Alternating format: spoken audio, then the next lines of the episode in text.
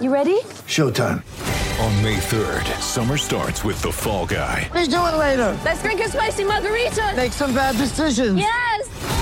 Audiences are falling in love with the most entertaining film of the year. Fall guy. Fall guy. Fall guy. That's what the poster said. See Ryan Gosling and Emily Blunt in the movie critics say exists to make you happy. Trying to make it out? Nope. Because I don't either. It's not what I'm into right now. What are you into? Talking. Yeah. The Fall Guy. Only in theaters May 3rd. Rated PG-13. Mitch Trubisky makes the Pro Bowl after a crazy weekend of NFL football. Plus, we dive into who Chuck Pagano is and what he means to this Bears defense. It's all coming at you this week on Bear With Me.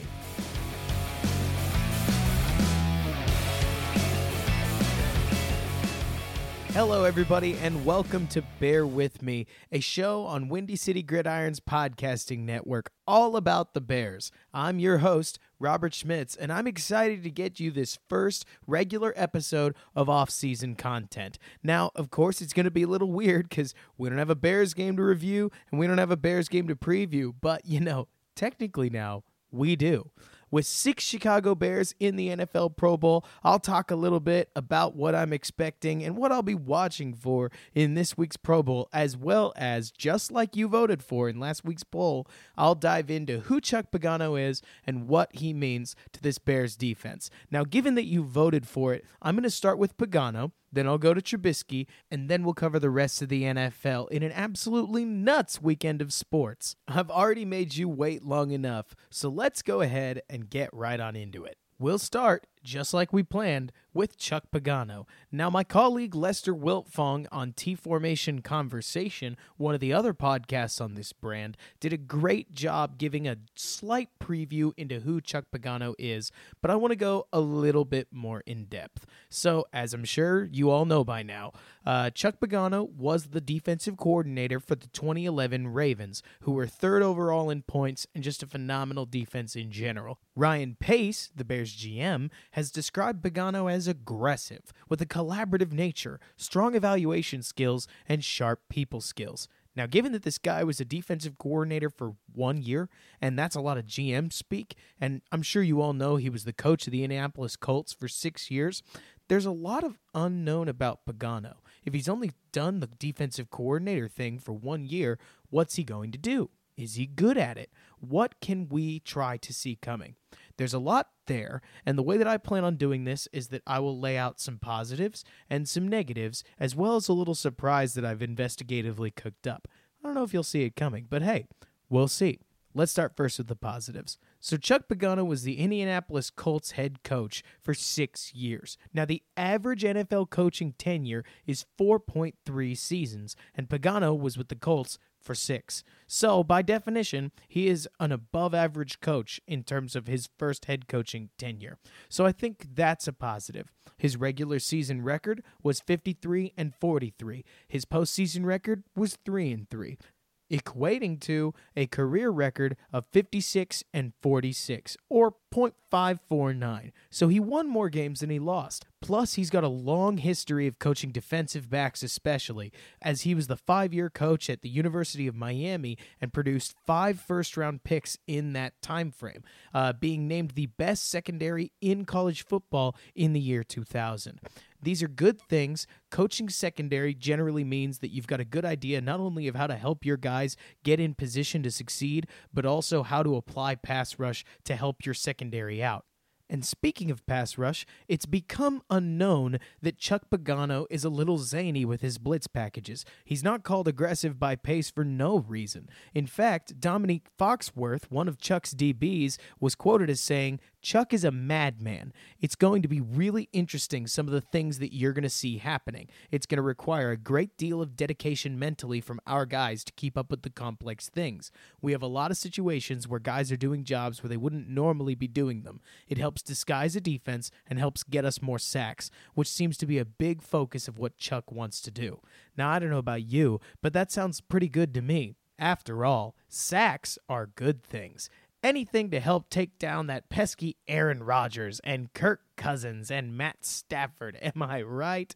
When Chuck Pagano was introduced as defensive coordinator of the Ravens, he personally described his own philosophy like this My philosophy is let's go out and wreak havoc. That sounds like a pretty good Bears defensive coordinator, at least verbally, doesn't it? Well, the issue is, moving on to one of the bad things, that's not 100% true, at least not according to the numbers. In 2017, Pagano's Colts were 22nd in the NFL in blitz percentage. That's 21%. And they sent a DB to blitz, which he's known to do, roughly 7.6% of the time, which was in the bottom 10. Now, to be fair, the Colts defense wasn't exactly stacked with talent that year or the year before, or just about any of the years, but we'll get to that later. Moving back to the positives, one other positive I see in Pagano is that he's a bit more of a believer in man to man coverage than Vic Fangio is. Now, for a lot of teams, like the Colts, if you don't have the personnel to run man to man coverage, it's going to get you murdered. But the Bears have that personnel in people like Prince Amukamara, Kyle Fuller, and Eddie Jackson, because we won't address Adrian Amos until he's a Bear again.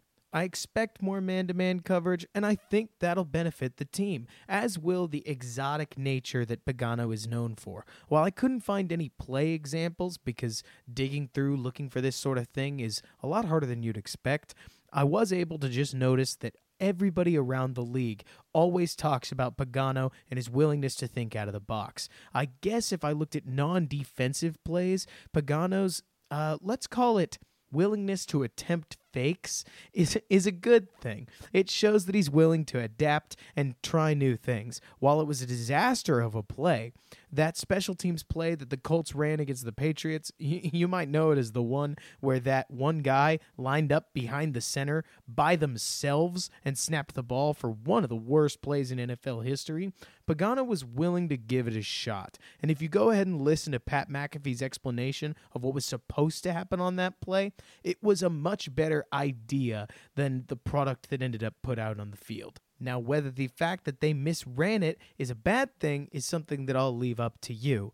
But I think that Pagano's attitude is a positive. He thinks out of the box. I think that's what this defense needs, especially coming off of Vic Fangio, who, by the numbers in 2016, blitzed the least out of anybody in the NFL. And this year, he was not a league leader in blitzes. This is with personnel like Roquan Smith, Danny Trevathan, Khalil Mack, obvious, wonderful pass rushers that need to be going after the passer. And Fangio, as I know many of you Bears fans noticed, was known for dropping Floyd and Mack back into coverage. Now, due to the exotic responsibilities that we were just talking about, I actually think that won't go away. Mack dropping into coverage or Floyd dropping back, heck, even Akiem Hicks rolling over to each edge of the line is something that I would probably expect more than I would doubt it. My research shows that one of Pagano's pinnacle principles is trying to make sure that the offense never really gets a good read on where the pressure is going to be coming from on a play to play basis.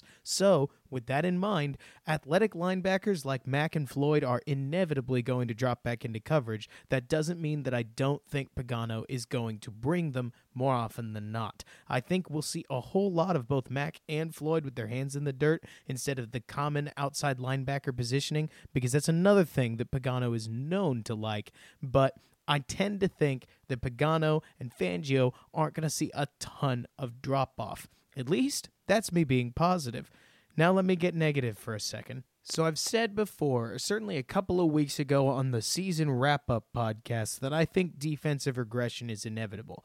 You see, not only is playing defense hard, but playing defense and staying healthy is even harder. All it takes for an 11 man defense that's elite, like the Bears, is one injury to create an exploitable hole in the wrong position. Do you want an example of this? Take a look at those floaters that Nick Foles was able to throw over the Bears defense because of their all pro safety, Eddie Jackson, being out of the game.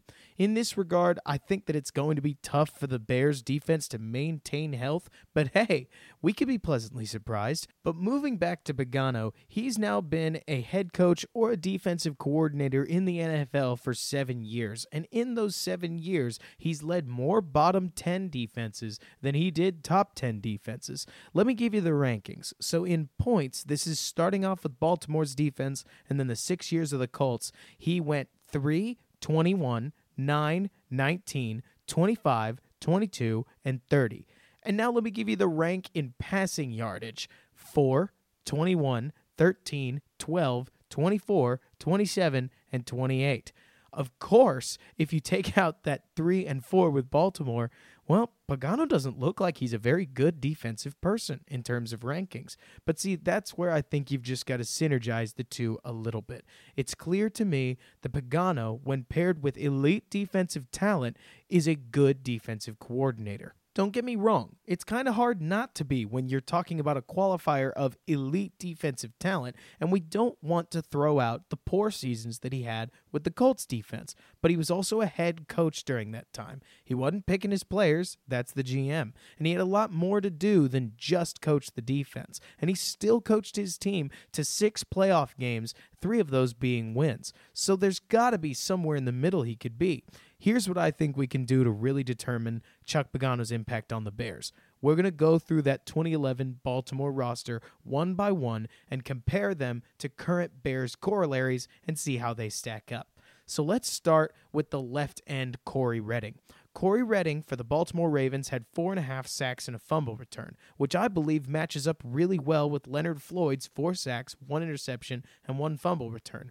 I'm going to give Floyd the slight edge on this due purely to youth. These dudes had almost the same statistical season, each having approximately 12 quarterback hits and approximately 10 tackles for loss. But I think Floyd is the better guy, and Pagano will be able to use him well. Haloti Ngata versus Akiem Hicks is the next comparison, and while Ngata is a phenomenal player in his own right, I'm going to give Hicks the slight edge. This is not to sound like a Bears homer. Akiem Hicks is just that good. He is that good. I think he's underrated, if anything, by the rest of the league, even some Bears fans, because my goodness, as far as what an interior lineman's supposed to do, I swear he had a season that was similar to Mack. Mack is obviously a bigger impact. He's being paid that huge, huge money for a reason, but I do think Akiem Hicks gives Chuck Pagano a little bit more to work with. Next, we've got a guy named Terrence Cody, who I don't know if you know who he is, because I sure didn't. But in 2011, he had a pretty solid season as a run stuffer, namely gap runs. Now, I don't know about you, but that sounds to me like Eddie Goldman. I'm going to call this a wash. After that, we've got the most lopsided comparison that I'm going to throw at you, and that is comparing the 2003 Defensive Player of the Year, Ray Lewis, to Danny Trevathan. Now, maybe you'll get this one, but I think Ray Lewis murders Trevathan, and I'm going to call this a win for the Ravens. After that, we've got Terrell Suggs comparing to Khalil Mack. And while I want to just give this to Mack, I can't. This is a wash. Terrell Suggs was the 2011 Defensive Player of the Year. He was a boss this year, and he actually outperformed Mack to a decent degree. But Mack is the cornerstone of the Bears defense, and he ate double teams and sometimes triple teams over and over and over and over. And without going back to watching tape of Suggs, I can't review whether he did the same. I'm going to just keep this one as a wash. Now we've got some big Bears wins. First, we have Ravens linebacker Jarrett Johnson with 40 solo tackles and two and a half sacks being compared to Roquan Smith, who I don't need to discuss his sack numbers, although there were five of them, but he had 89 solo tackles. 89 solo tackles. I'm giving the Bears the edge here. And next up is the most apples and oranges comparison that I have, but it's still a Bears win. And that's linebacker Jameel McClain with 40 ish solo tackles and a sack being compared to Bryce Callahan. I understand that Bryce Callahan is a slot corner, but the game has changed in favor of more wide receivers. So I think comparing that fourth linebacker to the inside slot corner is about appropriate. Callahan's one of the best at his position while he's healthy, so he gets the edge. Next, we've got now uh, Pro Football Reference actually splits Lardarius Webb and Cary Williams into left cornerback and right cornerback, but I just took the better of the two and compared them to the better bear. So we have Lardarius Webb's five interceptions and 20 passes defensed to be compared to Pro Bowler Kyle Fuller's seven interceptions and 21 passes defensed. Kyle Fuller made 20 less tackles, so I think he played better coverage just looking at the raw stats. I watched him with my eyes, and he absolutely earned his Pro Bowl. I'm giving him a slight edge, though maybe it's a wash. Next up is a true wash, and that's Cary Williams with no interceptions, two forced fumbles, and 63 tackles up against Prince Amukamara Mukamura's three interceptions, two forced fumbles, and 57 solo tackles. The tackles are basically the same. I think it's a wash. They had the same forced fumbles. The only difference here is the three interceptions, but the Bears had an unbelievable turnover luck, and I just don't know if that's going to move forward. You can give it to the Bears if you want to. Feel free out there, all you listeners, but I'm going to wash it because I think that's the right thing to do. The next comparison's a weird one because we have Bernard Pollard with 55 solo tackles being compared to Adrian Amos, who had 59 solo tackles. Neither had any interceptions, neither really had sacks to go with it. They basically come across as the same, which is second fiddle to Eddie Jackson and Ed Reed, the last comparison. Now, my heart wants to call this a wash, but I'm going to give the edge to Reed because Ed Reed's amazing. He's a legend for a reason, and he was the Defensive Player of the Year in 2004. I really think Eddie Jackson could get there. Eddie Jackson is phenomenal at what he does, and he has such good instincts that it's impossible to overlook him back there in the defense. But Ed Reed is just too good, too positionally defining for me not to give the edge over the now second year free safety. So, to total it all up, because I don't know if you've been counting, that's five Bear wins at their position Floyd, Hicks, Smith, Callahan, and Fuller, and three losses positionally, which the winners were Ray Lewis, Reed, and we'll call it Suggs for now. The last three are washes, with Cody tying with Eddie Goldman, uh, Cary Williams tying with Prince Amukamara, and Bernard Pollard and Adrian Amos basically being the same player. But when you take that back seat and look at this entire picture, what you see is that the 2011 Ravens defense and the 2018 Bears defense, the Bears might actually be better, statistically speaking. That gives Pagano exactly the tools that he needs to find relatively the same success that he found in 2011, if not exceed those heights. While I don't know for certain whether the defense is going to be able to take a step forward or even maintain their momentum, I do think that Chuck Pagano was the right man to take the reins, and that if the defense regresses, it probably won't be entirely his fault. Considering that he wants a head coaching job relatively soon, I tend to think that Pagano's going to bring absolutely everything that he has to this young Bears team. Ultimately, knowing that our Super Bowl window isn't going to be open forever, I think that Pagano, a man with a lot to gain and a lot to lose if he doesn't perform great this season, is the right hire for this team. Segueing now to the most important piece of Bears news I could possibly bring you from yesterday, the Chicago Bears will be taking on the Oakland Raiders in London in 2019. Nah, I'm kidding.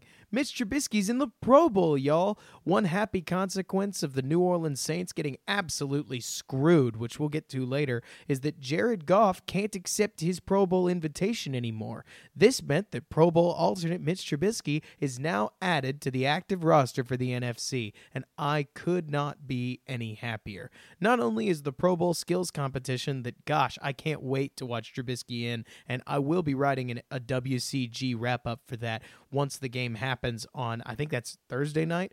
But Mitch Trubisky gets to spend more time around some of the elite of the elite in the Pro Bowl. While the rosters won't include the members of the now Super Bowl bound New England Patriots and Los Angeles Rams, Trubisky and the rest of his Bears compatriots that made the Pro Bowl will nevertheless get to spend plenty of time with key players from all across the NFL, as, in Trubisky's case, he gets to be honored for what was ultimately an incredible accomplishment for a Bears quarterback. Not only is he the first quarterback in over 30 years to make the Pro Bowl, but he did a lot in this season with Matt Nagy, performing high above expectations and ultimately putting the Bears in position to win in the last game of their season. I think Trubisky going to the Pro Bowl gets to be a nice silent recognition of what he was able to do and helps the kid build confidence, and we could use him getting all the confidence that he can get. You'll see on Windy City plenty of different articles surrounding the ways that quarterbacks are supposed to be able to make a really nice nice jump from year one to year two in the West Coast system. And I think Trubisky, certainly making the Pro Bowl, is going to be ready to step up his play next year. I, for one, am wildly excited about it. For those of you who would like to join me in celebrating Trubisky's wonderful season of accomplishment, he's actually going to be participating in the skills competition this Thursday in both the precision passing drill and the wide receiver best hands drill. While we don't yet know who his wide receiver partner is going to be, this, as dumb as it sounds, is going to be a really nice moment where Trubisky has the opportunity to showcase his accuracy and his talent on the national stage. With a whole bunch of people staring at him, this is where Philip Rivers, Russell Wilson, Dak Prescott, Andy Dalton, plenty have struggled in terms of throwing accurately, and we get the chance to see whether Trubisky is able to stand up to the challenge. I think it's little competitions and little victories, especially the ones that matter in the NFL circle but might not matter on paper, that are going to help our young, raw, talented quarterback really come into his own. As far as the other guys that made the Pro Bowl for the Bears, I'm hopeful that Tarik Cohen, Eddie Jackson, and Akiem Hicks can get involved somewhere in the skills competition. But heck, man, I don't know where they would go. Akiem Hicks is a nice candidate to make the gauntlet drill, but again, I don't really know where they'll go. I think it's great for the 2017 draft class that we now have three people that have made the Pro Bowl after one highly ranked NFL executive said that Ryan Pace just got fired with the 2017 draft. And frankly, I think that the Pro Bowl experience for folks like Kyle Fuller and the rest of them are just going to be nice affirmation that this Bears team is in the right direction. But again, and I will repeat this, I don't think that there's anybody making the Pro Bowl that could possibly be more important than Mitch Trubisky, who after a much maligned season, remember, this is the kid who when he showed up at a Bulls game after being drafted, he got booed. That he gets to step up and acknowledge that he's done quite well this year. I think this is a great experience for the Bears. I can't wait for the game. I didn't expect to be saying that, and I wasn't planning on watching it. But now that my quarterback is in the game, you better believe my eyes will be on that TV when he's on it. I'm excited. I hope you are too. And with that, we've wrapped up all of our Bears coverage, but don't think we're done yet because we had two fantastic games that I can't wait to go through with y'all. I won't waste too much of your time, but I am happy and ready to give you some of my thoughts because if you weren't watching either of the games this weekend, I feel bad for you. These two championship games provided the drama and the thrill and the offense and the defense, everything that you could ask for, wrapped up in two beautiful competitive packages that had interesting endings, though entirely different in their own right. First, we'll start with the New Orleans Saints, who fell at home to the Los Angeles Rams 26 to 23. Now, this was a back and forth game that I personally didn't get a ton of opportunities to watch in the first half, but I was able to listen on the radio, and the Saints in the first quarter raced out to 13 and 0 before they ultimately fell behind and lost that lead. Why did it happen? Well, Here's why. So the Saints shut down Goff and the Rams pretty early in terms of the run. They were able to make Gurley a shell of himself and ultimately force Goff into an early interception, but the Saints stalled in the red zone on their first two drives of the game. They had the opportunity, had they scored a touchdown on either drive, they would have been up 17 later in the quarter, assuming that the touchdown drive still happens. Heck, if they score both of them, the first quarter ends with the Saints up 21 to 0 considering that the Rams needed absolutely every second left on the clock to come back, it becomes clear that this is another one of those games that goes down in the annals of you've got to score in the red zone and you got to do it with consistency. Now, that said, the only reason that we're talking about that is because of the absolutely ridiculous blown call that happened at the end of the game.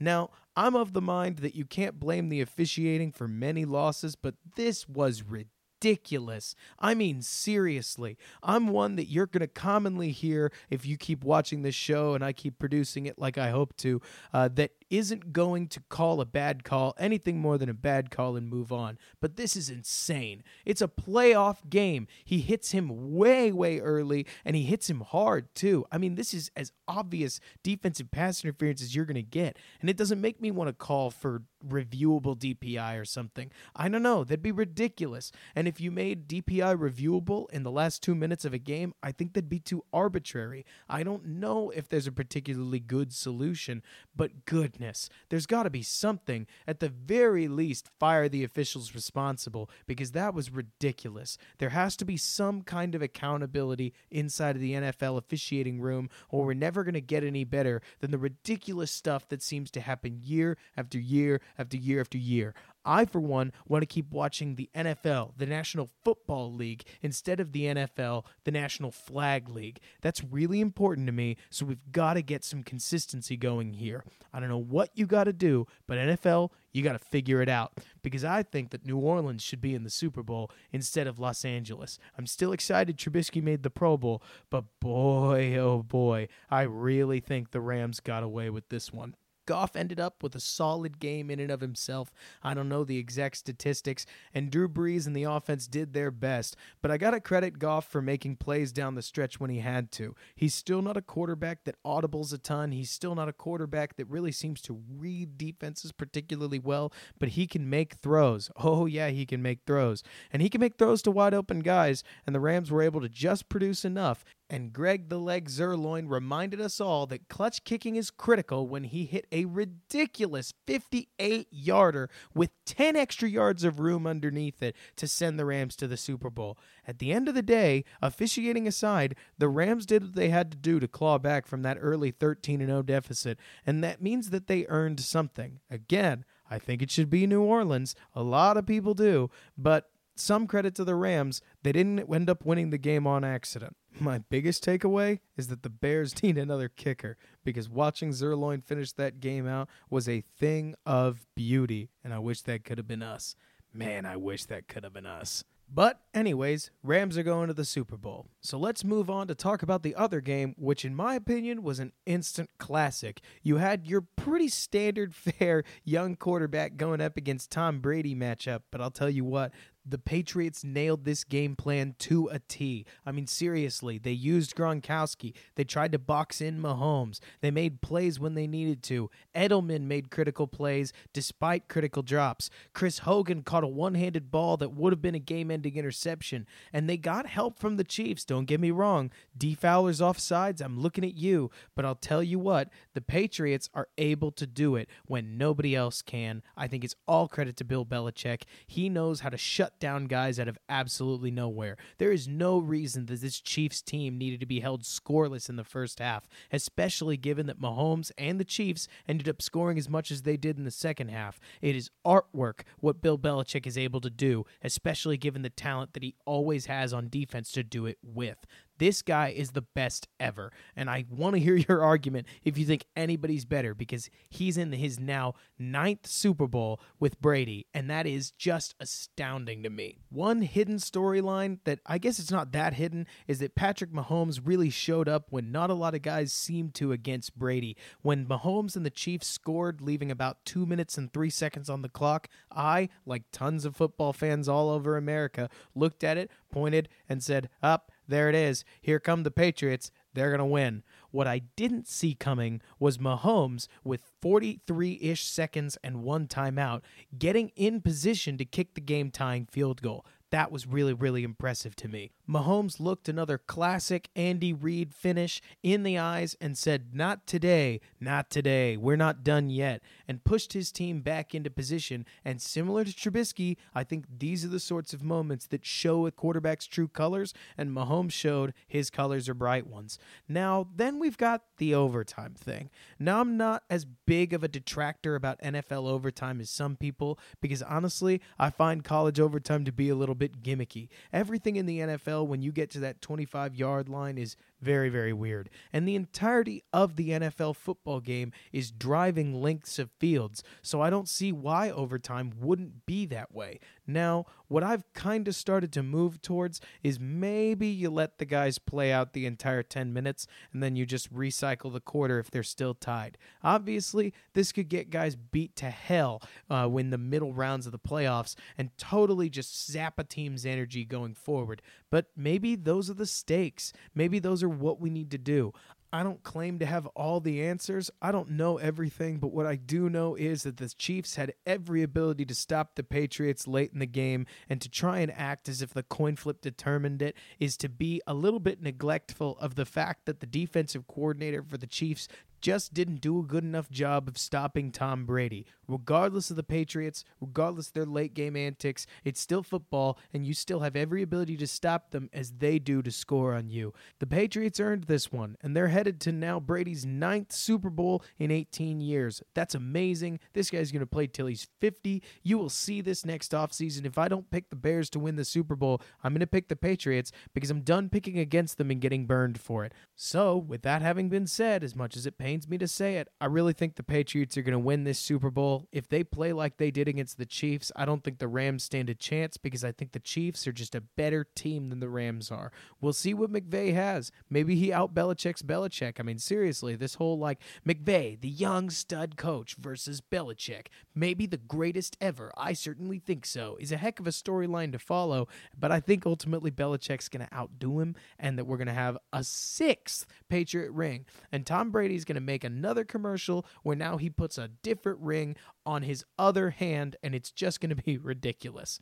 Anyways, that's our show, everybody. Thank you so much for listening to me. I am going to have a WCG piece out after Thursday, so I guess it'll probably be up Friday, maybe late Thursday, regarding how Trubisky does in the Pro Bowl and the skills competition surrounding it.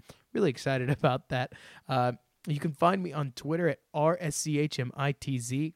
This show, as a matter of fact, is actually going to move from its usual Tuesday morning posting slot into more of a Monday morning attitude. My hope is that, especially with the new season that'll come, huh, eventually, that we'll be able to make this kind of a Monday morning Bears wrap up show, given that they won't play on Monday night more than a couple of times. Maybe I'll do a special Tuesday episode then. I don't know. You tell me what you guys like. You can tell me what you guys don't. I'm always ready to listen to y'all's feedback. I love hearing from y'all. I love talking football with y'all. So until next week, this is Robert Schmitz, and thank you so much for bearing with me.